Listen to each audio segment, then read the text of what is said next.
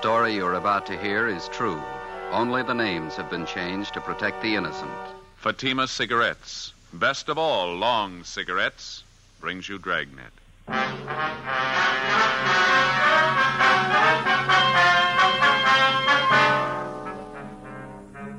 You're a detective sergeant.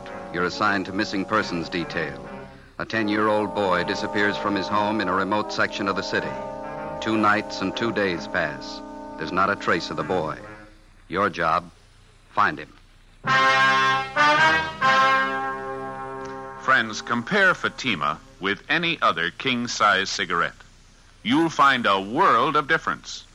Yes, in Fatima, the difference is quality. Quality of tobaccos. The finest domestic and Turkish varieties. Extra mild, superbly blended, to give you a much different, much better flavor and aroma. Quality of manufacture. Smooth, round, perfect cigarettes, rolled in the finest paper money can buy. Manufactured in the newest and most modern of all cigarette factories. Quality, even to the appearance of the bright, clean, golden yellow package, carefully wrapped and sealed to bring you Fatima's rich, fresh, extra mild flavor. So compare Fatima yourself today.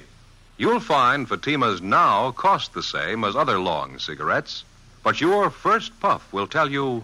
Ah, that's different. Yes, in Fatima, the difference is quality. Buy Fatima.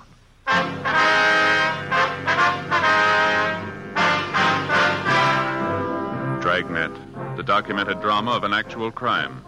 For the next 30 minutes, in cooperation with the Los Angeles Police Department, you will travel step by step on the side of the law through an actual case transcribed from official police files.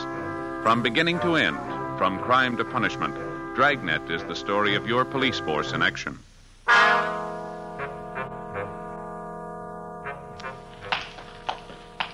It was Wednesday, August 4th. It was hot in Los Angeles. We were working the day watch out of Juvenile Bureau. My partner's Ben Romero. The boss is Inspector Bowling. My name's Frank. We were on the way out from the office, and it was 2:25 p.m. when we got to Bowers Avenue, number 1218. Yes. Police officers, ma'am. We'd like to see Mr. Sherman. Oh, certainly. Officers, won't you come in? Thank you very much. I'm Mrs. Keller from next door. I saw you around here yesterday. Yes, ma'am. Came over this morning to look after poor Mr. Sherman. Yes, ma'am. Well, how's he feeling today? Not too well. Fixed him some nice chicken broth for lunch, and then I helped him in his wheelchair and took him out in the backyard out in the sun. Good hot sun. It's wonderful for his legs. He has arthritis, you know. Yes, so we understand. Wonder if we could talk to him, Miss Keller. Well, yes, I guess you have to. He's still out in the back sleeping in his chair last time I looked. Seems a shame to disturb him. Well, he called us at the office, said he wanted to see us as soon as we could make it out here. Was it about his grandson, Jimmy? They found him yet? No, ma'am. Searching parties combing the area. There's still no trace of the boy. Did any of the other officers who were out here covering the neighborhood talk to you, Miss Keller? Oh, yes. There was Mr. Lorman, Detective Lorman. Yes, ma'am. I told him everything I knew about Jimmy's disappearance. It was right after dinner hour on Monday, about 6:30 last time I saw Jimmy. I see. I came out the side door to empty the garbage, and I saw Jimmy hiking up the side of the hill there. Just in back of the house, all by himself. Nice boy. As far as you know, Mrs. Keller, Jimmy is Mr. Sherman's only living relative. That's right. His only relative, his only grandchild. Mm-hmm. Jimmy's mother and father were killed in an auto wreck. That was 3 or 4 years ago. Sherman's had a terrible lot of tragedy. Jimmy and his grandfather, they're the only ones left. You can't think of any reason why the boy would want to leave his grandfather, can you? None at all. Mr. Sherman's a wonderful man. Jimmy loved him. I knew that. Mm-hmm. Mrs. Keller? Mrs. Keller? Oh, that's Mr. Sherman. He's awake. We can go through the house out the back. Yeah? All right, ma'am. This way? Thank you. Go ahead, ma'am. Yeah, okay.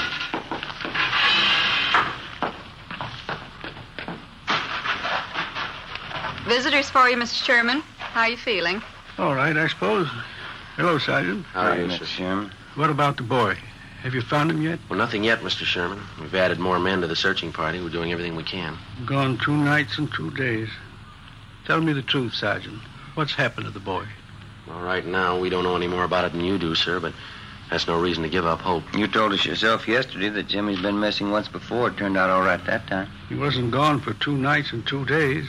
Maybe you'll just say I'm old and I've got funny ideas, but I got a feeling, Sergeant, something's happened to Jimmy. Something's happened and I can't do anything about it. You just put those thoughts out of your head, Mr. Sherman. They're going to find Jimmy and it's going to be all right. Why don't you pull up those lawn chairs there, Sergeant? All right. I'm going to go in the house and fix some cold lemonade for you men. Well, thank you, ma'am. We got your phone message at the office, Mr. Sherman. Anything special you wanted to talk to us about? Yes, there was something. When you were talking to me yesterday... Yes, sir. I told you that Jimmy had on a brown jacket when he disappeared Monday night. Yeah. I was wrong, Sergeant. We found the jacket in his room. All he was wearing was a pair of blue jeans and this white sweatshirt. Do you think that might help any? Yes, sir, it might. We'll send out a supplementary description of his clothes. We'll see that everybody's notified. Just wish I could be out there with a searching party. Arthritis is pretty bad today. Caught me at a terrible time.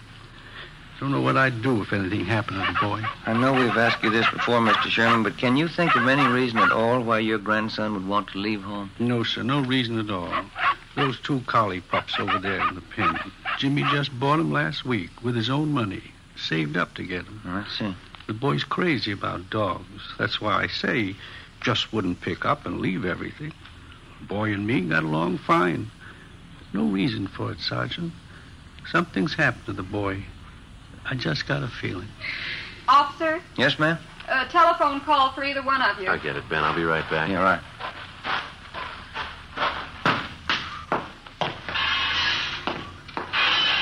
The man said it was your office calling. Thank you, Miss Keller. Where's the phone? Telephone straight back there in the hall. Thank you very much.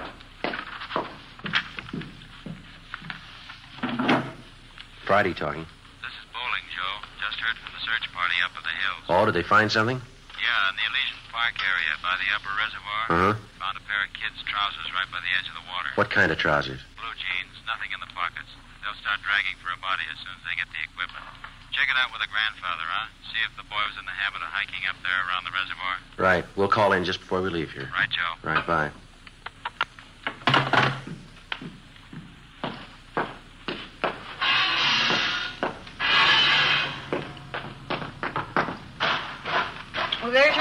Sergeant, just poured it for you. Nice and cold. Thank you, ma'am.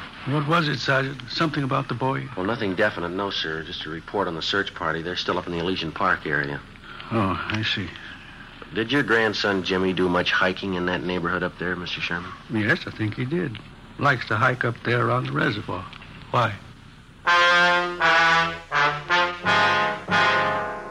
The name on the 316 report, missing juvenile, read...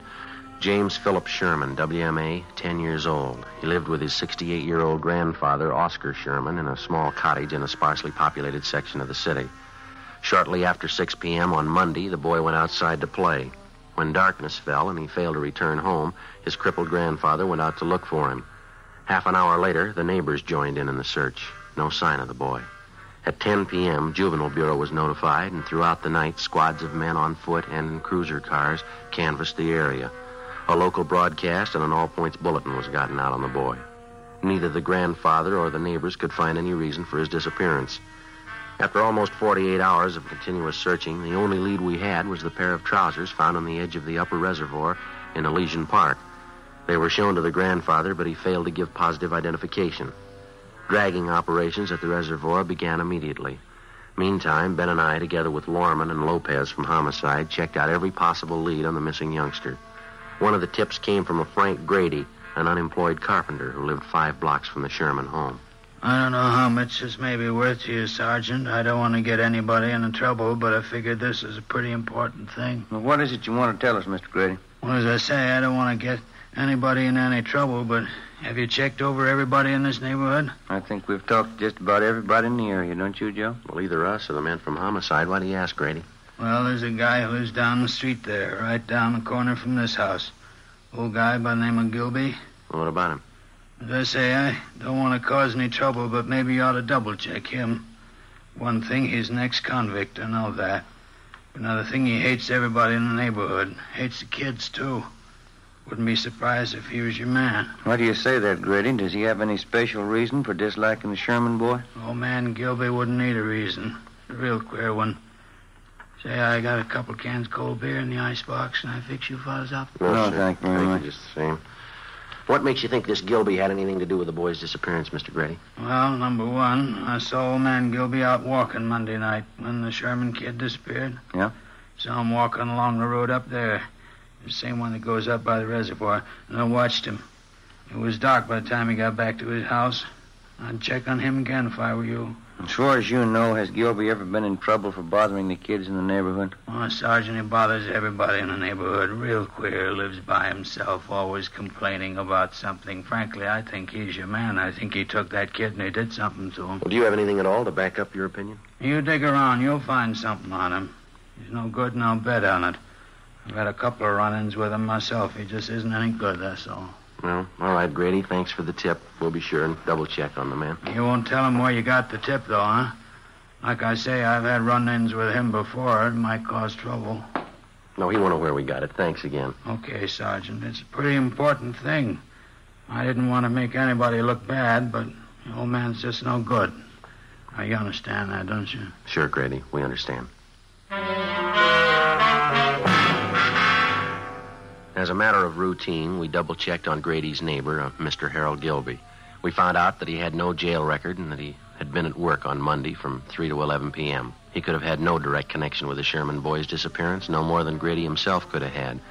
The so-called tip he'd offered us was like 100 other phony leads in 100 other cases. Spiteful, small-minded neighbors trying to use a tragic situation to work out their jealousies and prejudice on somebody that they didn't get along with in the neighborhood. The search continued. So did the hot weather. Friday, August 6th. No sign of the missing boy. The temperature climbed into the mid-90s. Dragging operations at the reservoir went on. Saturday, August 7th. More legwork. More hot weather. By noontime, Ben and I had run down the last lead we had on 10-year-old Jimmy Sherman. Went nowhere. 1 p.m. We headed back for the office to check with Inspector Bowling. These are the days when I wish I had a little swimming pool in my backyard. Sure be nice to go home to. Yeah, well, save your money. No, it doesn't cost so much. No, I read in a magazine where a fellow built his own pool for $95.37. It can't be much of a pool, can it? Oh, yeah, it's good size. Of course, he did all his own labor. Had all his friends in to help out. Well, he must have had a lot of friends, didn't he? Yeah, he did after he finished the pool. Friday, Ben? Hi. Oh, hi, Skipper. How'd you two make out? Anything? No, no luck at all. It makes it unanimous. Did you hear about the old man, the boy's grandfather? No, what happened? I guess the strain got too much for him. He collapsed. They're moving him to a hospital. Oh, that's too bad. Right. Our men still up there dragging that reservoir? Finished this morning. Nothing. Well, how about the search party? Nothing there either, I suppose. No, not a trace of the boy. It's a blind alley all the way around. How about the APB, the radiogram? Had 3 replies so far. None of them panned out. You want to grab it? Juvenile Bureau of Bowling. Yeah, Fred. Mm-hmm. No good, huh? Yeah, all right. Check you later. I heard it once. I heard it 50 times. No trace of the boy. Got me, Skipper. Something real weird about the whole thing. Well, now, look. We know he didn't just disappear into thin air. Kid's gone. There's a good reason for it. There's got to be an answer somewhere. That's right. You'll find it. Another week passed, and then a month. 2 months. We were no farther along than the day we started on the case. In November, we had a teletype from Chief Earl O'Claire of the Phoenix, Arizona Police Department. Reportedly, the Sherman boy had been seen in Phoenix. It was another false alarm. The Christmas holidays wore on into a new year.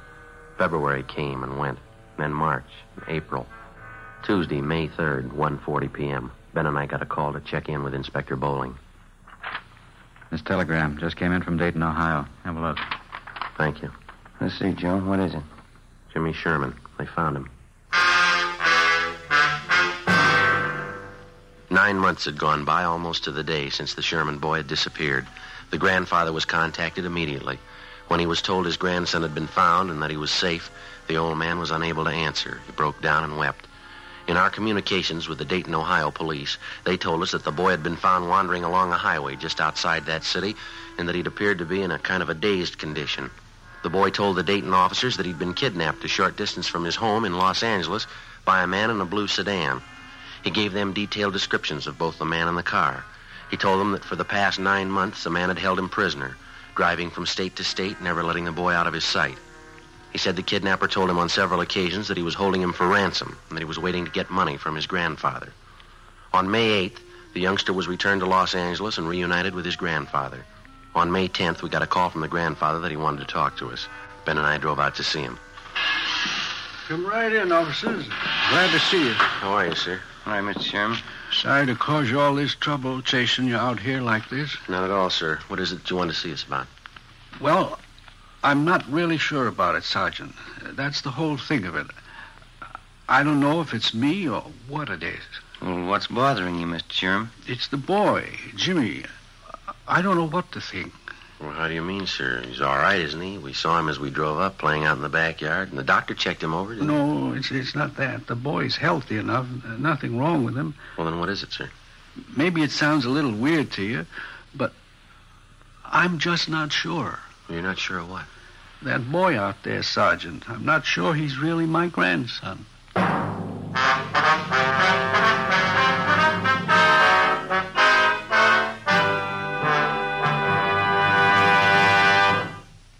You are in the communications division of a Metropolitan Police Department, the teletype room. '43 LOS 52951, 12:03 p.m. APB, WMA 150, 5'6", dark hair, dark eyes, wearing gray suit, no hat. Suspect is wearing glasses. Heavy build, 22 years. Suspect is armed with blue steel revolver. Any information? Forward. You have just heard a teletype description of a suspect. This information will apply to many, but careful screening will eliminate all but one. You'll find the same is true when you examine king-size cigarettes. Careful screening will eliminate all but Fatima. Compare Fatima. Fatimas are the same length as any other king-size cigarette, 85 millimeters. Fatima has the same circumference, 1 1/64 inches around. And Fatima filters the smoke exactly the same long distance as other king-size cigarettes, but in Fatima, the difference is quality. Fatima gives you extra mildness, a much different, much better flavor and aroma. You get all the advantages of extra length, plus Fatima quality, which no other king-size cigarette has. So compare Fatima yourself. Your first puff will tell you... Ah, that's different. Yes, in Fatima, the difference is quality. Best of all, long cigarettes.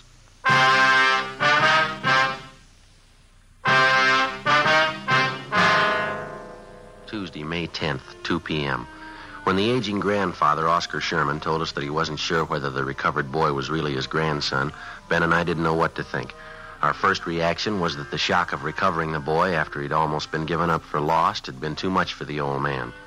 Mr. Sherman admitted that there was no physical difference in the boy as far as he could see, but he still insisted that there was something wrong, that the boy seemed different somehow.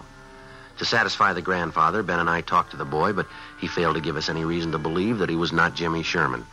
We checked with the boy's friends, all the people in the neighborhood who'd known Jimmy over a period of years. They confirmed our opinion. A few thought that the youngster had changed a little, but no one had any serious doubts about it. The boy was really Jimmy Sherman. So the matter was dropped. Thursday, May 12th. Ben and I had lunch, and then we checked back in at the office. Joe, want to grab that? Yeah, I'll get it. Juvenile Bureau, Friday. Sergeant, this is Mr. Sherman talking. Yes, sir. Mr. Sherman? Yes, sir. How are you? I want you to come out and take this boy, Sergeant. He's not my grandson. I'm sure of it. Well, how do you mean, sir? This boy's got a scar on his side. He's had his appendix out. Yes, sir. My grandson never had an operation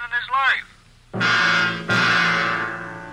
Before we left the office, Ben and I briefed Inspector Bowling on the phone call from the grandfather, then we drove back to the Sherman house. While Oscar Sherman didn't claim that he knew his grandson's complete medical history, he was certain that the boy had not had his appendix out and that he had not had an operation. He told us that his neighbor, Mrs. Keller, could substantiate that she had known Jimmy since he was a baby. We put in a call to the Sherman's family doctor. He wasn't in. We left a message, and then we went next door to see Mrs. Keller. We found her in the kitchen washing dishes. I just got a couple more to rinse. Can you wait a minute? Yes, Coretta. Of course we can.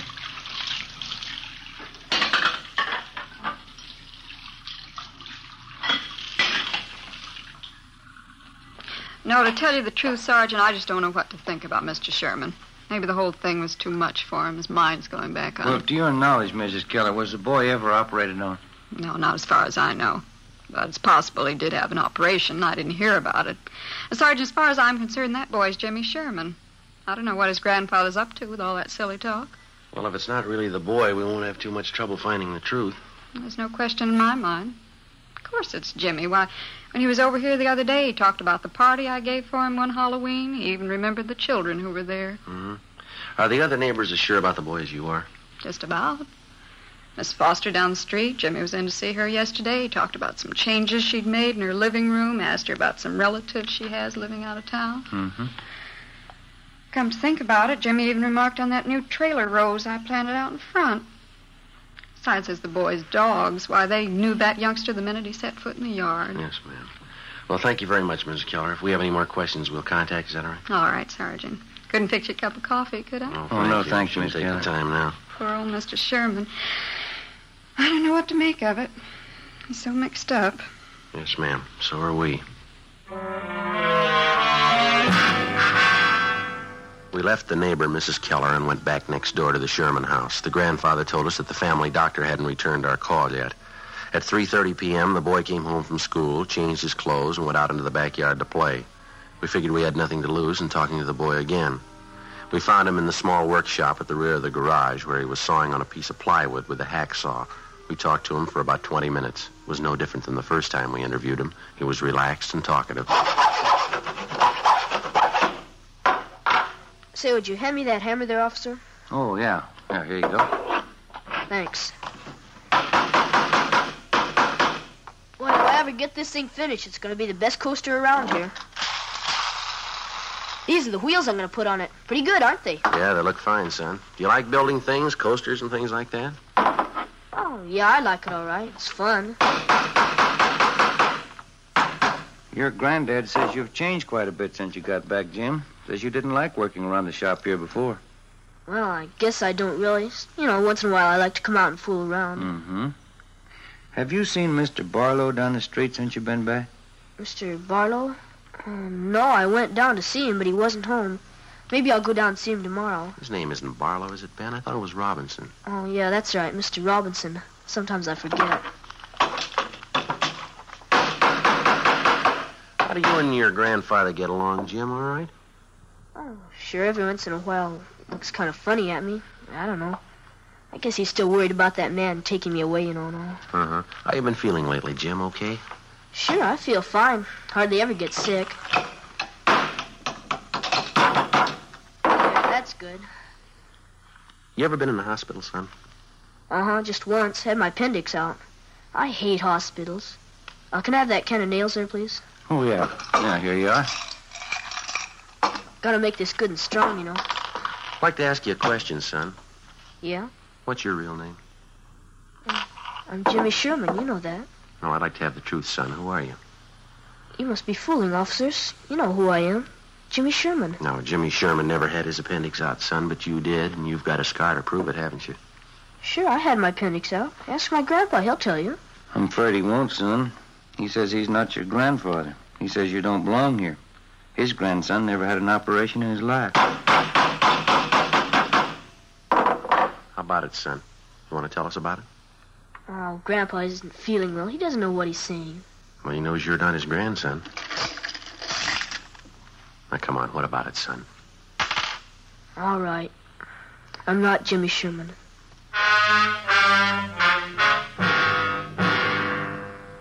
He told us his real name was Donald Rush. He said he'd run away from his home in Springfield, Ohio, 2 weeks before. He said that he'd been picked up by the police on a highway just on the outskirts of Dayton, Ohio. On returning the boy to the station, the police officer saw that he fitted the description of the missing California boy perfectly. It was almost as if the two were identical twins.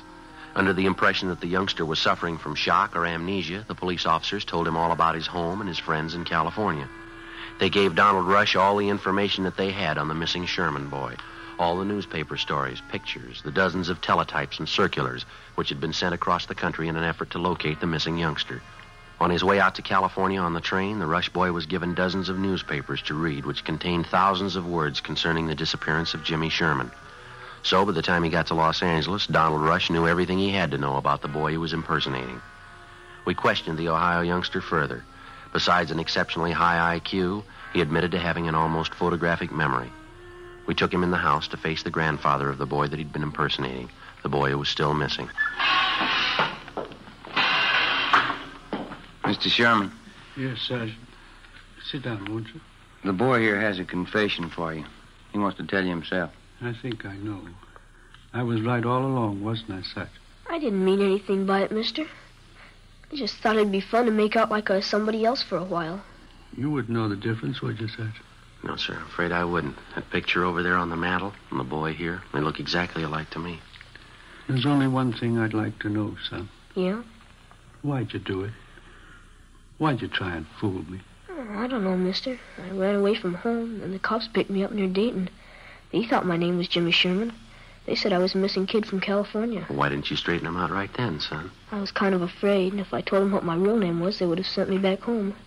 So I just let them think I was really Jimmy Sherman, and they seemed to be pretty sure I was. How long did you think you could keep it up, son, pretending you were somebody else? I don't know. Guess I never thought much about that. I got here, and everybody was nice to me. I just didn't think about anybody finding out. Honest, mister, I didn't mean to do anything wrong. I didn't mean to hurt anybody. And you never saw my grandson? You never saw Jimmy? No, sir. I just got on the train. They brought me out here. You don't know where he is. You don't know how he is. All right, try to take it easy, Mr. Sherman. Why would you do it, boy? You're a stranger. Why would you try to fool me about Jimmy? I'm sorry, mister. I didn't mean it. Honest, I didn't mean it. Thought I had him back. Thought I had him back. Come on, Ben. Let's go, son.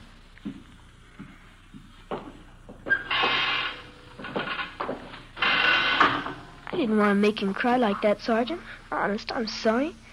Couldn't you just let me stay here with him? No, I'm afraid not, son. I won't do anything wrong. Don't you think I could just stay here with him? I'll go right back in there now and tell him I'm sorry. Yeah, I'm sorry too, youngster, but you're not the boy he's looking for.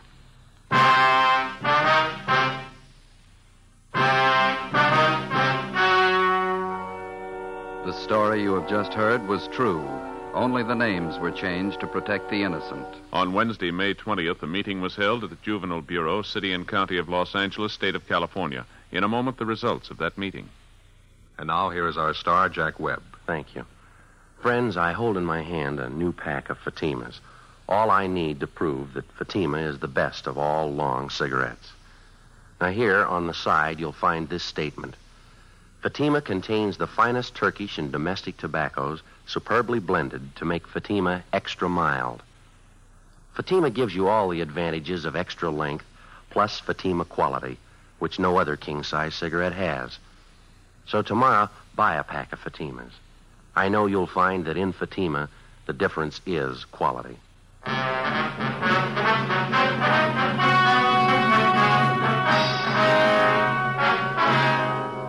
Donald Rush, who impersonated missing 10-year-old Jimmy Sherman, was returned to the custody of his parents at their home in Springfield, Ohio. 4 months later, the body of Jimmy Sherman was discovered buried on a farm on the outskirts of Riverside, California. The boy had been murdered. His killer, a farmer in the neighborhood, was subsequently apprehended and brought to trial. He was found guilty of murder in the first degree and was executed at the state penitentiary, San Quentin, California.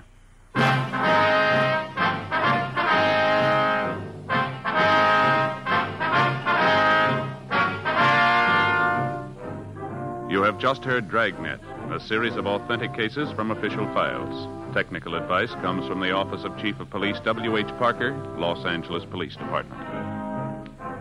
Fatima Cigarettes, best of all long cigarettes, is brought you Dragnet, portions transcribed from Los Angeles. Stay tuned for Counter Spy, next over most NBC stations.